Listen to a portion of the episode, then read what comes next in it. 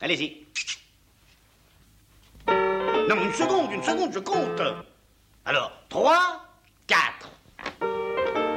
On ne parle pas la bouche pleine.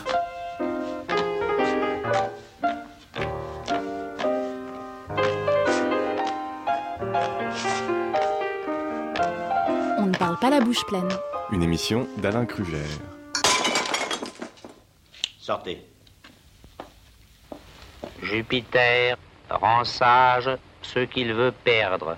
Je répète, Jupiter rend sage ce qu'il veut perdre. Deux Orphée, fois. Orphée, Orphée.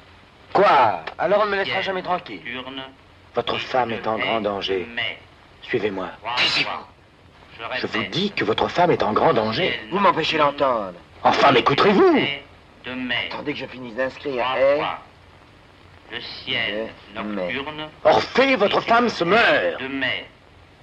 Trois fois. Vous ne la connaissez pas. Répète. Ce sont des comédies pour me faire rentrer à la maison. nocturne. Jupiter, Orphée, Heurtebise, Jean Marais, François Perrier et Michel Oliver qui revient à la maison puisque à l'occasion des recettes pour un ami par Raymond Oliver et Jean Cocteau, euh, nous accueillons euh, l'homme qui m'a appris à lire puisque dans dans mais je peux le dire euh, dans sa cuisine est un jeu d'enfant, euh, j'ai appris à lire. Ce grand Véfour, ça a été un peu votre maison? Oh ben, j'ai- adoré euh, travailler au Véfour. Je suis resté dix ans, ce qui pour moi était, était énorme, quoi. Et j'ai tout fait. J'ai commencé euh, en cuisine. Après, j'ai été commis sommelier. Ensuite, garçon de salle. Ensuite, chef de rang. Et puis, j'ai terminé maître d'hôtel, c'est-à-dire euh, j'ai dirigé un peu cette salle qui était sublime. Vous pouvez pas savoir le- quand j'arrivais le matin, que le, le- le soleil arrivait dans cette salle, traversait la salle, c'était un, un- un bonheur. J'avais envie d'applaudir.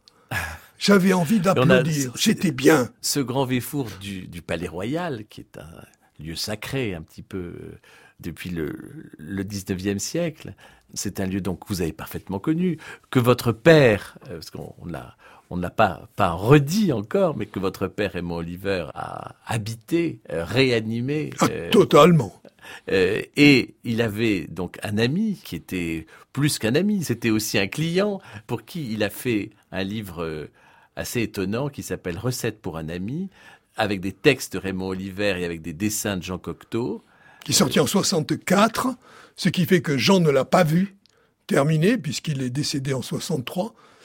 Et c'est un livre exceptionnel. C'est le plus beau livre que mon père ait fait. Bien sûr, en partie grâce aux dessins de Jean qui sont magnifiques. Et puis parce que c'est une époque importante. Mon père était à ce moment-là l'immense vedette de la télévision.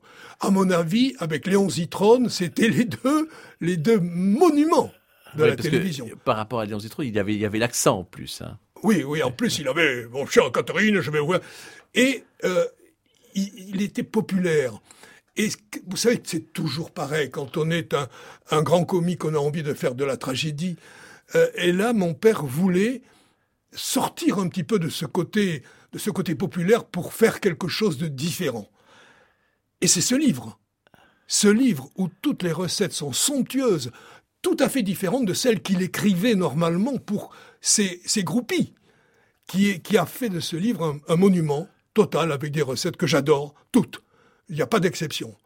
Quelquefois, il a un peu joué avec, euh, par exemple, qu- quand il dit pour le potage guénolé, préparer un fumé. Pour cela, oignon finement émincé, carottes non moins finement émincé, un peu d'ail. On peut pousser le raffinement jusqu'à n'utiliser que le rouge de la carotte, qui est la meilleure partie, le jaune étant la fibre. Bon, euh, faites doucement revenir du beurre. Ajoutez une belle sole concassée. Non, mais ça va pas la tête. Une belle sole concassée pour faire un fumé. Alors il ajoute très vite.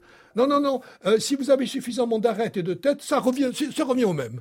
Mais, mais, mais quand même, il avait mis une belle sole concassée. C'est de, la de la poésie. oui, ça devient de la poésie. C'est de la poésie. Alors, euh, si, on, si on revient à la géographie, Oui. euh, le Grand Véfour est situé à quel endroit? 18 rue de Beaujolais. Elle est bordée d'un côté par la rue Montpensier et de l'autre côté par euh, La rue de Valois. La rue de Valois. Où il y a le ministère de la Culture. Voilà.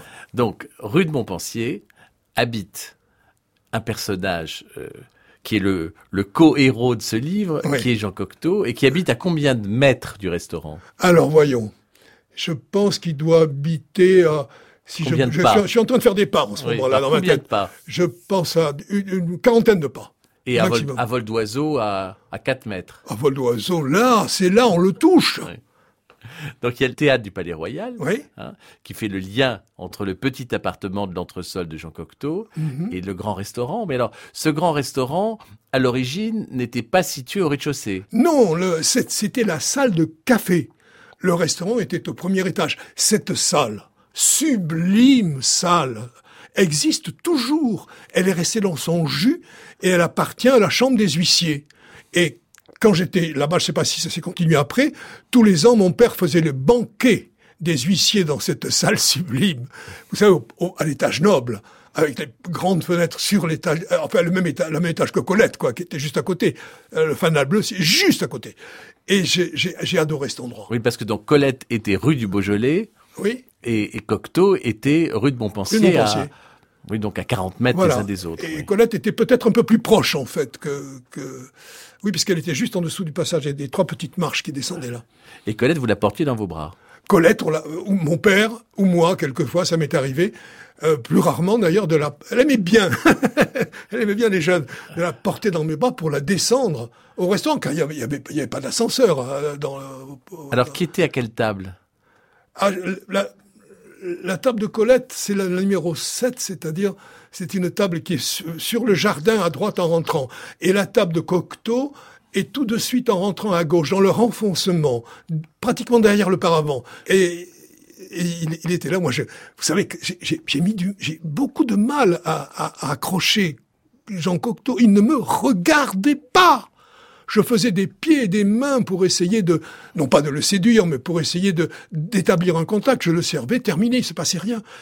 Et, et, et puis il y a eu Doudou, Doudou, le, fils de, Cocteau, qui avait à peu près mon âge, et, et- je suis devenu ami avec Doudou, ce qui fait que j'ai été accepté ensuite par Jean, et, et puis après beaucoup plus que ça, quoi, puisque j'allais le voir pratiquement tous- tous les jours. Je, je sautais mon heure du déjeuner, qui était à 11 heures dans le restaurant, pour aller passer une demi-heure avec Jean et pour l'écouter parler de tout, de, de- de la vie. C'était génial. Avec Alors, je-. Euh, dans, dans les recettes pour un ami, euh, il y a une préface d'un autre voisin, de, voisin Emmanuel direct, Berle. hein, Emmanuel Berle. Et alors, Emmanuel Berle, c'était aussi, il, il descendait aussi. euh, Emmanuel Berle descendait de son, déjeuner. de son étage.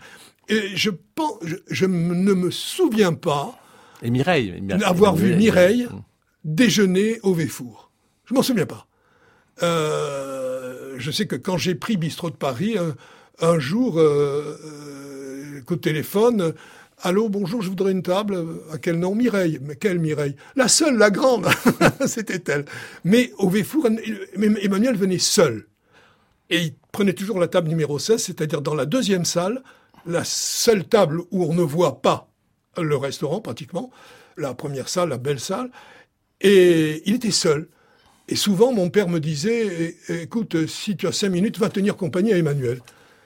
Et j'adorais écouter Emmanuel, parce que Emmanuel, son problème, c'était qu'il est, il- dès qu'on euh, disait un jugement sur quelque chose, il était contre.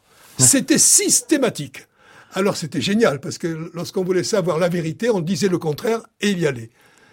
Il dit dans sa préface, euh, on le retrouvait tout entier, il parle de Cocteau, on le retrouvait tout entier dans sa façon de se nourrir, comme dans sa façon de s'habiller, de se loger, de parler, d'écrire. Alors il faut dire que ils habitaient à un étage d'écart, hein, rue de Montpensier. Ah, un peu plus quand même. Il habitait- Euh, je crois que Berle était au second et, et, et, Oui, il était à l'entresol, donc il y avait deux étages oui, qui les séparaient. et il parlait, il parlait, paraît-il, pendant des heures dans l'escalier, rue de Montpensier. Ah bon? C'est Mireille hein, qui raconte ça. Mais ce que je sais, c'est que lorsqu'il est décédé, pratiquement tous les jours, Mireille allait sur sa tombe pour lui parler. Et lui me parlait de ses, de ses moutons. Car il avait une maison à la campagne avec des moutons. Alors, si vous parlez de moutons, il faut peut-être qu'on écoute Jean Cocteau nous chanter La Toison d'Or. Un poème d'opéra de Jean Cocteau, dit par l'auteur. La toison d'or. Bouclée, bouclée, l'Antiquité. La terre roulée, l'éternité. Plate, bouclée et cannelée, j'imagine l'Antiquité. Haute du nez, bouclée du pied, lissée de la tête aux pieds. Sur France Culture, on ne parle pas la bouche pleine avec Alain Krugère. là te rouler l'éternité, là te boucler l'antiquité, là te boucler et annuler, annuler et canneler, et les bouler, boutonner, la rose mouillée, festonnée, boutonnée et déboutonner, la mer sculptée. On est en 1929, euh, on est en pleine période d'Ada.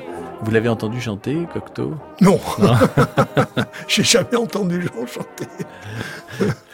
Alors, euh, si, on, si on revient à la, à la cuisine, ce, ce, livre de cuisine a eu une première édition. Une édition sublimissime, alors, puisqu'elle était imprimée sur de, des torchons de cuisine. C'est-à-dire, euh, vraiment, mon père avait voulu que ce soit comme ça. Et c'est ce qui fait que c'est un livre trois fois plus épais que celui-là, euh, sous un emboîtage, évidemment. Et bien sûr, j'ai l'édition originale. Mais euh, finalement, je suis content que ce soit ressorti parce que je ne l'avais que feuilleté pour voir les dessins de gens et puis oh les recettes après tout euh, je les connais. C'est pas vrai. Je connaissais pas ces recettes qui sont décrites d'une façon absolument géniale. Tout ce qu'il dit mon père là, quelque part, j'avoue que je l'ai découvert là. J'ai découvert une, une façon d'écrire que je ne connaissais pas de lui.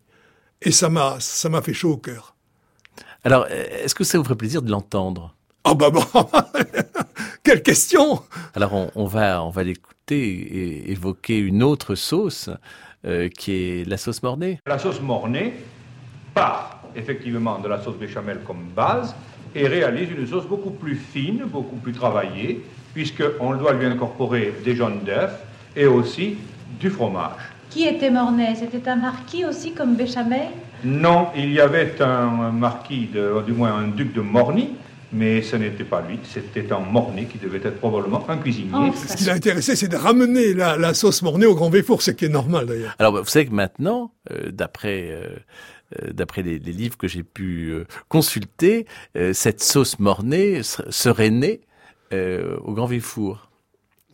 À, à l'époque de Jean Véfour, euh, qui avait euh, récupéré le... Ouais, donc très longtemps après la Béchamel. Le restaurant 19e. Je crois qu'elle apparaît, euh, la première fois qu'on évoque la sauce Mornay, c'est en 1820. Michel Oliver, dans le livre, on dit que les plats défendus et les actes de désobéissance, c'était tout ce qui plaisait à Jean Cocteau. D'ailleurs, c'est ce qu'il a fait la préface du livre qu'il a fait pour moi sur la cuisine est un jeu d'enfant, c'est ce qu'il dit. Si vous êtes sage, désobéissez, etc. Il reprend ce, thème-là. Il aimait désobéir, évidemment. Il désobéissait en permanence au médecin, puisqu'il n'aimait que ce qui lui était interdit. C'est-à-dire tout ce qui était gras, qui avait du goût, euh, et, qui pouvait lui donner du cholestérol. Il, il, adorait les gibiers. Ah, une bécasse pour euh, Jean Cocteau, c'était le paradis. Euh, les, les, les... Bécasse et pintado ah, le pintado, c'est pas le pintado qu'il aimait. Il, le pintado l'intéressait un peu parce que quand même, c'est c'est euh, un peu la marque de fabrique une volaille, de la maison, une volaille qui a du goût mmh. comparé au poulet. Ce qui l'intéressait, c'était l'accompagnement du pintado, c'est-à-dire les petits boudins noirs que mon père avait mis autour pour qu'il puisse. Euh, et en fait, il mangeait pratiquement que les boudins noirs. Il y avait que ça qui l'intéressait, avec les pommes fruits qui étaient qui étaient sautées sous le pintado et qui avaient pris le, le, le goût du jus du pintado. C'était une recette sublime, toute simple, Alors, mais délicieuse. Dites-la nous. C'était ça. C'était un, un, pintado qui avait euh, qui avait été légèrement farci euh, dans le bréchet, si mes souvenirs sont bons et ensuite euh, qui avait été bardé légèrement, euh, rôti à moitié et la barre enlevée pour qu'il puisse dorer. Et à ce moment-là, on ajoutait les pommes fruits coupées en tranches dessous, de façon à ce que le jus du pintado imprègne bien ces pommes, et on entourait avec ces petits boudins noirs et blancs. Pour la couleur, le boudin blanc, ils s'en foutaient, Cocteau, puisque c'était jamais que de, du blanc d'œuf et de, de, la mie de pain, et puis un, peu de crème, quoi. Et le boudin noir, oh, il adorait ça. Il a... donc voilà, voilà une recette créée pour Jean, pour les, le boudin, mais pas du tout pour le pintado. Alors, il, il, disait aussi que le, contrairement à, à la légende, Cocteau n'était pas le, le, pluriel de cocktail. De cocktail. Il, il, a il continué à fumer un peu d'opium. Et quand il arrivait au, au Véfour, je le voyais parce qu'il avait tout le, le blanc de l'œil qui était Jaune bleu. Ah, bleu. Ah ouais, absolument bleu. Et là, je lui disais, ça y est, bon, très bien. Et là, automatiquement, il se mettait derrière le bar. Et il commençait à faire des cocktails. Mais il m'a dit, euh, il m'a dit, Michel, touche jamais, touche jamais à ça. Il me dit, il m'a dit, tu sais, sous opium, j'ai écrit des poèmes et, je me disais c'est extraordinaire, ils sont beaux, ils sont. Et il m'a dit quand j'ai le lendemain que j'ai lu ça, c'était ah de la merde, c'était rien du tout, c'était rien. Alors s'il te plaît, touche pas à ça. Alors dans Les Enfants terribles, il y a il y a une scène euh, où on évoque euh, Dargelos. Et Dargelos, c'était aussi un, grand amateur de, de poison. Devine qui j'ai rencontré à Marseille? Je ne devinerai pas. Dargelos. Non. Si, mon vieux. Il m'a demandé est-ce qu'il aime toujours les poisons? Les poisons? Pourquoi faire? Pour rien, pour en avoir. C'est là, on sait que c'est là, on le regarde. C'est du poison, c'est merveilleux. quelle horreur? Pourquoi quelle horreur? Rue du Rocher, je fabriquais le faux poison et je connais des étiquettes sur du fiole. Gérard, ils sont fous. Vous finirez en cour d'assises. Dargelos m'a sorti des poisons de l'Inde, de la Chine, du Mexique. Il m'a dit, raconte à Boule de Neige qu'il voulait collectionner des poisons bahus et que c'est moi qui les collectionne. Tiens. Tous se taisaient. Cette boule imposait le silence.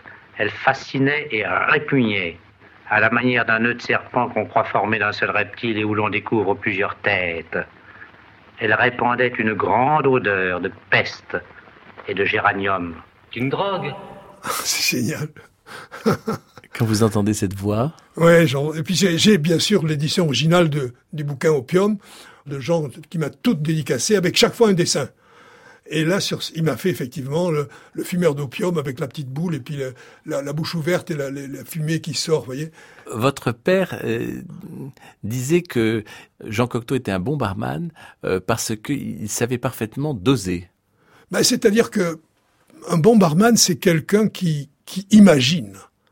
C'est, c'est, jamais évident. C'est un parfumeur. C'est un parfumeur. C'est un mélangeur. C'est et c'est une ça, ça, ça tient à rien. Et ça, il avait, il avait le sens de la mesure. Il avait ça, c'était, c'était évident. Il était tout le temps en bataille avec le sommelier d'ailleurs, avec euh, Philibert Enoch. Il n'était pas d'accord sur rien, sur les cocktails. Et je pense que c'était Jean qui gagnait chaque fois, parce que ses cocktails étaient meilleurs que ceux de, d'Enoch. Quoi, il y avait rien à dire il avait une passion pour les, consommer? Il avait une passion pour les potages, pour les potages qui, avaient du goût. Il disait que le, meilleur potage euh, Billy il le prenait chez Maxime, ce qui rendait mon père fou de rage. Et, donc il avait... D'ailleurs, dans le bouquin, je pense que mon père donne deux versions celle de Maxime et, la sienne, en, en, disant que la sienne est évidemment supérieure à celle de Maxime. Quand mon père dit porter, porter à 80 degrés environ, ah, pour une ménagère Qu'est-ce que ça veut dire, porter à 80 degrés environ? Je trouve ça admirable. C'est la poésie. Et on peut servir également le potage froid, mais on n'opère pas de la même manière, on le retire et on le laisse refroidir avant la liaison. Au moment de servir, on ajoute de la crème et des pluches de céleri. On choisit pour cela des pluches très tendres du cœur et on opère exactement comme je l'explique pour les pluches de cerfeuil du potage vichysoise. Ah, il faut choisir vraiment toutes les pluches très tendres du cœur, sinon ça marche pas. Euh, Michel Oliver, euh, il, paraît qu'il arrivait à Jean Cocteau de réclamer plusieurs fois de suite euh, de ce qu'il appelait le meilleur potage du monde. Oui, absolument. plusieurs jours de suite c'était un petit mangeur, il n'allait pas manger de, et il ne, mangeait, bien sûr jamais dans une assiette à soupe. Hein.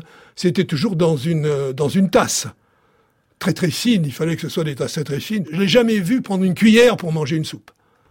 Mais il aimait aussi les consommer très très clairs. Euh, et là pour alors là, le travail d'un consommé, mon père l'explique, c'est épouvantable. c'est épouvantable. Ça on ne se fait plus d'ailleurs plus personne ne fait des, vrais consommés. Bon, il faut, tellement de matière, tellement de matière. Et, quand même, il explique une chose qui est importante, c'est que si vous faites un consommé, avec, euh, c'est du bœuf qu'on met dedans, il faut commencer à froid, alors que si vous faites un pot-au-feu, avec le même bœuf, il faut commencer à chaud. Parce que si vous commencez à froid, c'est pour avoir donné du goût au potage, et si vous commencez à chaud, c'est pour donner du goût à la viande. Vous voyez, il y a, deux méthodes différentes qui correspondent à deux produits totalement différents, potage ou pot-au-feu. J'ai l'impression que vous avez ça en commun, euh, votre père et vous, c'est de ce besoin de transmettre. Et alors, de transmettre et d'adresser, parce que les livres, ils sont faits euh, pour les enfants ou pour les amis. Bien sûr. Il n'y a pas d'autre façon. euh, que d'essayer de faire des choses en se disant les gens vont le reproduire ou tout au moins le lire et s'en inspirer. C'est ça qui est important. C'est de donner envie aux gens de faire quelque chose de différent parce qu'on leur a expliqué, parce que quelque part on a ouvert ces vannes de, de l'imagination et que et qu'en fait la cuisine c'est ça, c'est simplement du souvenir, c'est simplement le fait de de créer, de s'amuser, d'avoir d'avoir les. Vous savez, c'est Cocteau qui m'a appris ce qui a été le credo de toute ma vie, c'est la première bouchée. Seul compte la première bouchée. S'il se passe pas quelque chose quand vous goûtez un plat à la première bouchée, le plat vaut rien. Il faut que dès qu'on goûte, ah, mon Dieu, il se passe. Et c'était ça que cherchait Cocteau en permanence. C'était cette première bouchée, cette agression du palais presque. Il voulait ça. Il le cherchait dans, dans, les gibiers, bien évidemment. Il le cherchait dans les côtes d'agneau bien relevées. Il le cherchait dans, dans, dans exactement tout ce qu'il pouvait goûter, qui pouvait lui amener cette sensation, cette brusque sensation de ah, il se passe quelque chose. Alors, qu'est-ce qu'il aimait dans tout ce qui était farci? Tout ce qui avait du goût. C'était simple. Euh, aussi bien les, les, que, euh, oh, vous savez, euh, très souvent, on va dans un restaurant et le lendemain, on dit Est-ce qu'on a bien mangé? Oui, mais qu'est-ce qu'on a mangé? On s'en souvient pas. Et si on se souvient pas d'un restaurant, c'est que ça valait pas la peine d'y aller. Au Véfour, je peux vous assurer que tous les plats avaient du parfum, avaient du goût, avaient quelque chose qui, il se passait quelque chose à la première bouchée, à cette fameuse première bouchée. Ça, vous parlez d'un temps qui est, qui est, qui est révolu. Ah oui, je vous parle d'un temps que... Mais alors, Michel Oliver, si la cuisine est un jeu d'enfant, est-ce que c'est un jeu d'enfant ou un jeu d'enfant terrible? C'est les deux. On commence toujours par un jeu d'enfant, et évidemment, on finit par un jeu d'enfant terrible, puisque le, le, le départ de la cuisine d'un jeu d'enfant, ça veut dire quoi? Ça veut dire être capable de reproduire une recette telle qu'elle a été écrite. Et les enfants terribles, ils ont déjà cette recette en, tête et à partir de là, ils amènent leur propre version, leur propre imagination. C'est ça, les enfants terribles. Quand Jean Cocteau était euh, à la table de votre père, est-ce que votre père euh, était dans les dans les cuisines? Est-ce qu'il venait le consulter? Est-ce qu'il est-ce qu'il l'interrogeait? Est-ce qu'il est-ce qu'il examinait son assiette? Non, pas du tout. Non, non, pas du tout. On le on le laissait vraiment. Euh, il faut jamais faire ça. C'est la pire des choses que quand vous êtes dans un restaurant et que le maître d'hôtel vient et vous dit est-ce que ça vous a plu? Mais c'est horrible. Et alors, on va pas répondre non. Bah si. Non. Donc on ment et à partir de là, on a mauvaise conscience. On n'y revient pas. C'est dommage. Et vous dites pas vous quand ça vous plaît pas, pourquoi ça vous plaît pas? Non. Non, non, surtout pas. Moi, nous, les professionnels, on ne dit jamais que ça nous plaît pas. Sinon, mais pour qui se prend celui-là? Non, mais qu'est-ce que ça veut dire? Il est venu goûter ma cuisine, il a pas aimé, mais quel con Non, non, non, touche pas à ça. Nous, on est totalement. Tout va bien, tout est parfait. Et vous, euh, Michel Oliver, quel était votre plat préféré euh, au Véfour de, de Raymond Oliver? Ah, Moi, j'aimais, j'aimais, j'aimais, j'aimais. En fait, si vous voulez, quand j'étais en cuisine, j'avais deux plats que je faisais qui m'était réservé, que je faisais pour les clients, c'était la sole grand véfour et les rognons aux trois moutardes. Bon, deux plats qu'aimait Jean Cocteau. Deux plats qu'aimait Jean Cocteau, c'était pour moi c'était bien. Mais euh, j'ai, je, je peux dire que j'ai toujours été amoureux du pigeon du prince régnier. Mais amoureux. Je viens de fêter mes 85 ans euh, dans, à la Grande Cascade et j'ai demandé au chef, qui, qui avait été chef saucier au Grand Véfour à l'époque, Frédéric, de me refaire le pigeon du prince régnier. Je bavais de joie à l'idée de remanger ce pigeon du prince régnier. Alors, euh, Michel Oliver. Oui. Faites-nous le, le pigeon du prince régnier. on, ferme, on, ferme les yeux. Le pigeon du prince régnier. Oui, c'est un pigeon désossé, farci avec une farce fine, foie gras et truffe. On le coupe une petite, une petite barbe. Et bien sûr, avec les os de ce, de ce pigeon, on fait ce qu'on appelle une demi-glace, c'est-à-dire une sauce extrêmement réduite et qui va pratiquement napper. Euh, bien sûr, il n'y a jamais de farine dans tout ça. On nappe avec ça. Et les parfums qui se mélangent dedans, mon père avait réussi la quintessence. Le pigeon allié, parce que le pigeon est sauvage quand même, allié à cette farce très, très, très polissée, très noble, l'ensemble était, avec cette sauce-là, ah, oh là là, quel plaisir d'avoir retrouvé ça 50 ans après et, et, Jean Cocteau qui aimait les, les petites soles. Oui. Euh, elles étaient comment ces, ces petites soles? Des solettes, ce qu'on appelle des solettes, des toutes petites soles. Euh, ça, ça, au Véfour, on les faisait venir pour lui parce que c'était pas servait. Hum. Non, non monsieur. On servait plutôt des, des, des, des sols, quoi, qu'on qu'on qu les arrêtait euh, euh, une fois pochés, etc., etc. Quoi. Lui, il aimait les petites soles frites comme celle de Proust. Voilà. Parce que dans les petites sols frites, on peut tout manger. Il aimait le, le croquant. Vous savez, les petites, les petites euh, bordures d'arêtes sur les côtés, elles sont devenues frites. On peut les manger, on peut les croquer. Il adorait ça. S'il y a une impression qui, qui reste de Cocteau en train de, de déguster un plat de votre père au, au Véfour, ce serait lequel? La, la, fois où j'ai été, c'est pas, pas tellement euh, un plat. Je me souviens d'un jour à la table euh, Colette il était avec des étrangers. Il y avait japonais, il y avait italien, il y avait allemand, il y avait, il ne parlait pas un mot d'aucune langue. Et quand il racontait les choses en français, les gens riaient quand il fallait, étaient tristes quand il fallait. J'étais totalement bluffé par cet exercice exceptionnel que j'ai vu. J'ai dit comment il fait? C'était pas possible. Alors là, la nourriture ne comptait plus du tout. C'était, c'était, le magicien. Le magicien, oui. C'était le magicien. Donc vous gardez, vous gardez l'idée du magicien. Et alors, dans la transmission, aujourd'hui, vos, vos enfants et petits-enfants euh, ont, ont, repris le flambeau? Ah oui, ma, oui, bien sûr. Ma fille euh, fait du pain et des pâtisseries sans gluten. Elle a sa boutique, elle fournit les, tous les palaces parisiens. Et mon petit-fils vient d'être, euh, donc elle vient aussi d'obtenir d'être la, la, meilleure boulangerie de Paris par Gomillot. Et mon petit-fils vient d'être nommé pour 2018 le meilleur jeune pâtissier de France. Donc, on va continuer à être là en ah. permanence. Vous ne vous débarrasserez pas des olivères. Mais on n'a pas du tout envie de s'en débarrasser. on est même terriblement triste de devoir euh, se séparer. on espère que vous, vous reviendrez nous, nous faire goûter euh, d'autres plats Michel Oliver. Mais c'est quand vous voulez. Hein Donc, euh, si on veut approfondir ces, ces recettes pour un ami par euh, Raymond Oliver et les dessins de Jean Cocteau. Qu'on ne considère pas ça comme un livre de cuisine, mais comme, un livre de contes. Oh, c'est, c'est, oui, de contes. C'est euh, magnifique. Contes et poèmes aux éditions de l'Épure. 3, 4.